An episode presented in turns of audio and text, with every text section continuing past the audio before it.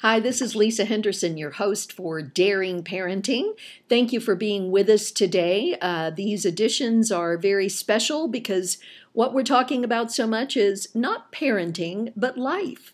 Life in uh, somewhat of an isolated sense around the globe, in America, and around the world, which we'll soon experience. I would like to start by introducing you. This is Trina Hortum and her son Freddie, and they are originally from Denmark, and I met them in South Africa, and that's where they currently are. They're in South Africa right now.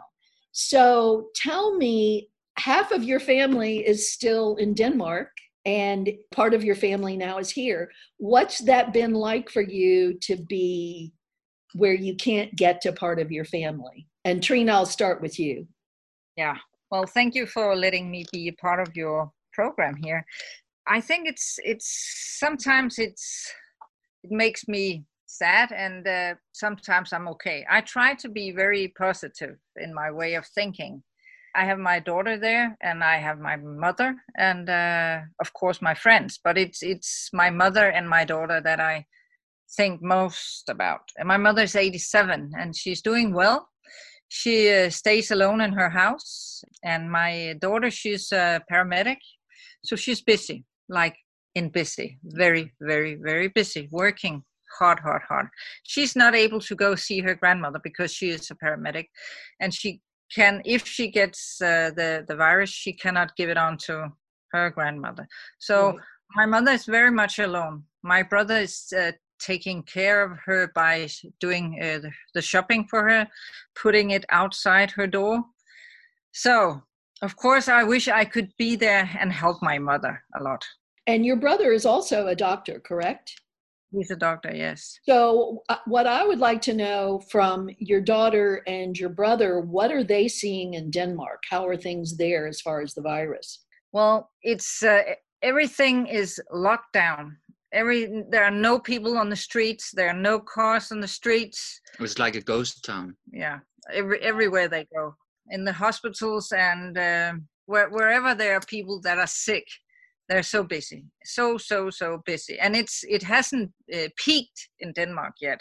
And they're really trying their best to control everything so people don't get together. They actually get the uh, tickets now if they yeah, get fines. Yeah, if they get together. Yeah. Oh wow! So yeah. Freddie, you're young. Tell me how old you are now. I'm 22. Okay, when I met you, you were a youngster. Yeah. now you're a grown man, but you're very social. You're a very sociable young man. What's it like for you being? I don't want to say stuck, but confined and you've got great parents, but confined with your family eh, with it's, this sort of no end in sight. I mean, the social part, you see, for me, Lisa, uh, being out here on the farm, of course, I'll have, I, like, I, I want to connect with my parents even more because I, I know I won't be able to get out and see my friends.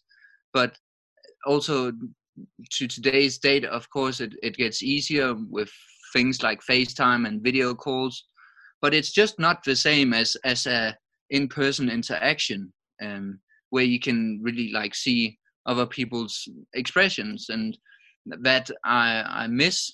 But luckily, I can still connect with the ones that that I do uh, connect with, like when I am social.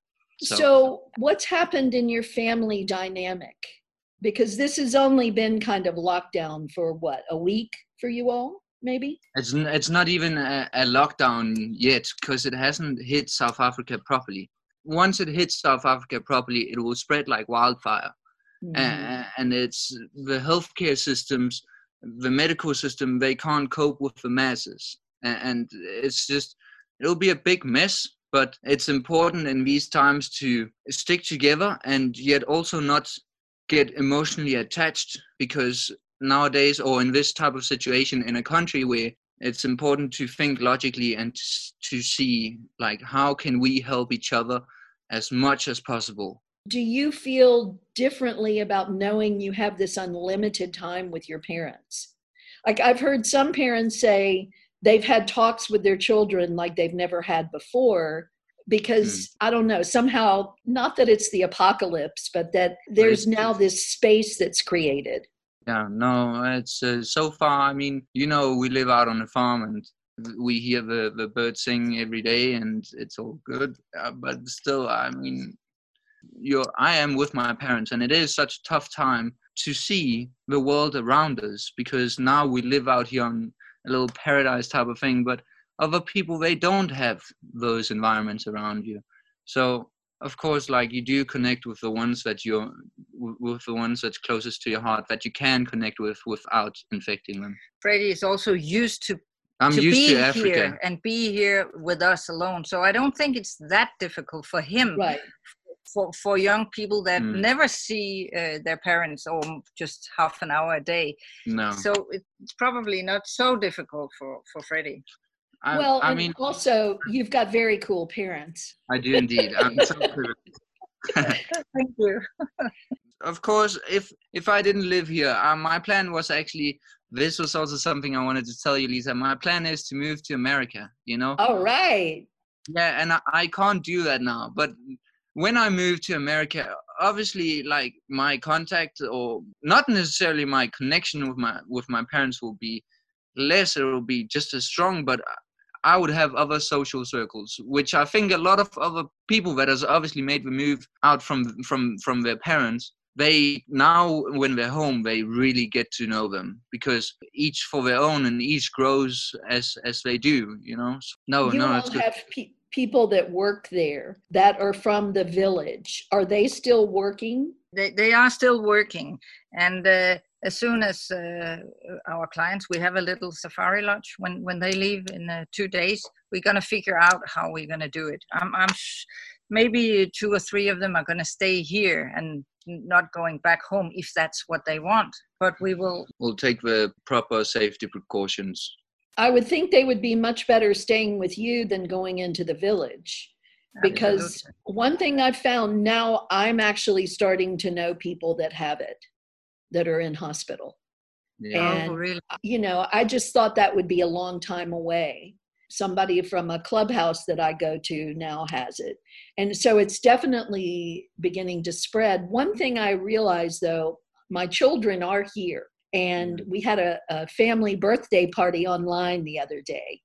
Hey. And, but I thought if my children were to get sick, I could get to them even though my husband is in South Africa, I can't get to him, but my children. And I know that must be so hard for you, Trina, not being able to get to your child and not being able to get to your mother. It is. So now I almost start crying. Uh, well, uh, Selena told me not to come home because I wanted to go home. But she said, Mom, you stay where you are. It's better you stay there. Hmm. If I go back to Denmark, which will also be very difficult because almost all flights are canceled now, I had I have to stay for two weeks in a little apartment, isolated, and after that I can't even see my daughter because she can't see me because of her work as a paramedic. She can't go visit family and friends she's on the very very front lines. What is she saying about this virus? Because the doctors i know are saying this is much worse than we imagined. What is her take on it?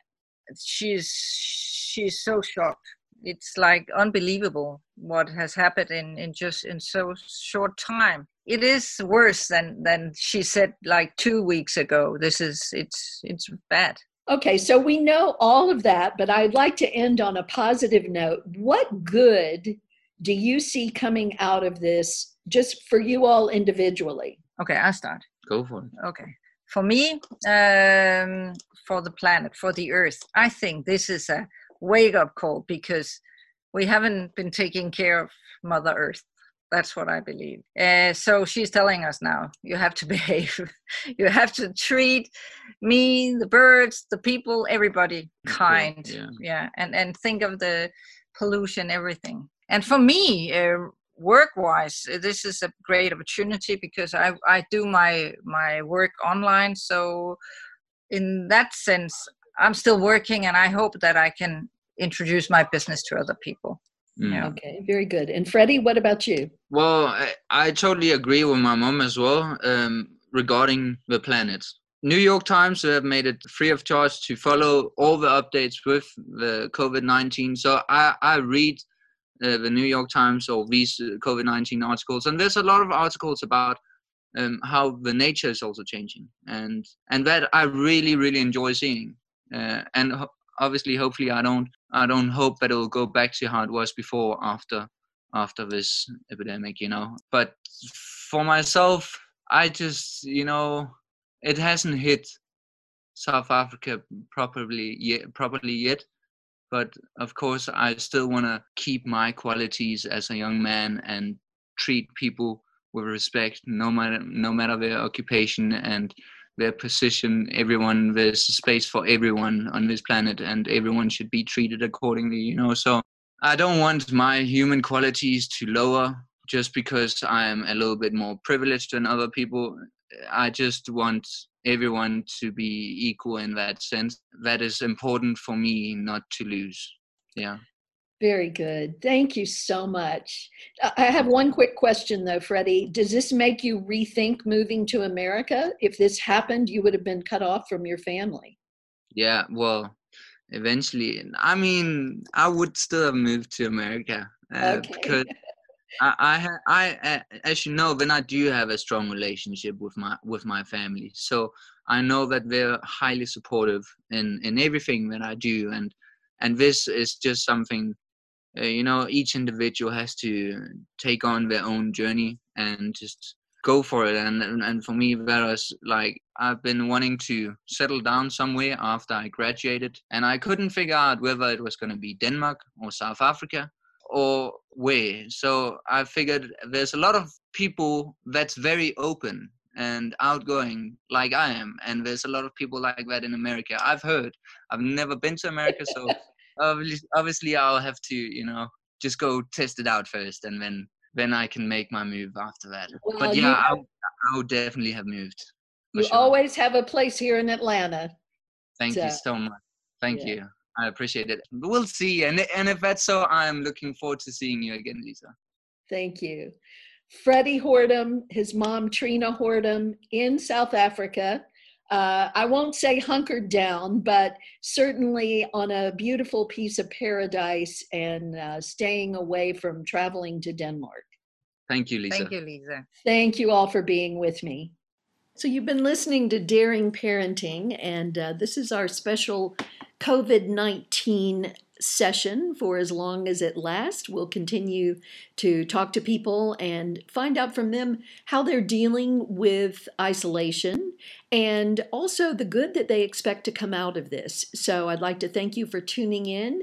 If you'd like to hear more of the Daring Parenting episodes, you can go either to our website, daringparenting.com, or you can go to the Apple Store or your favorite place that you get your podcasts. Thanks again for joining us for Daring Parenting.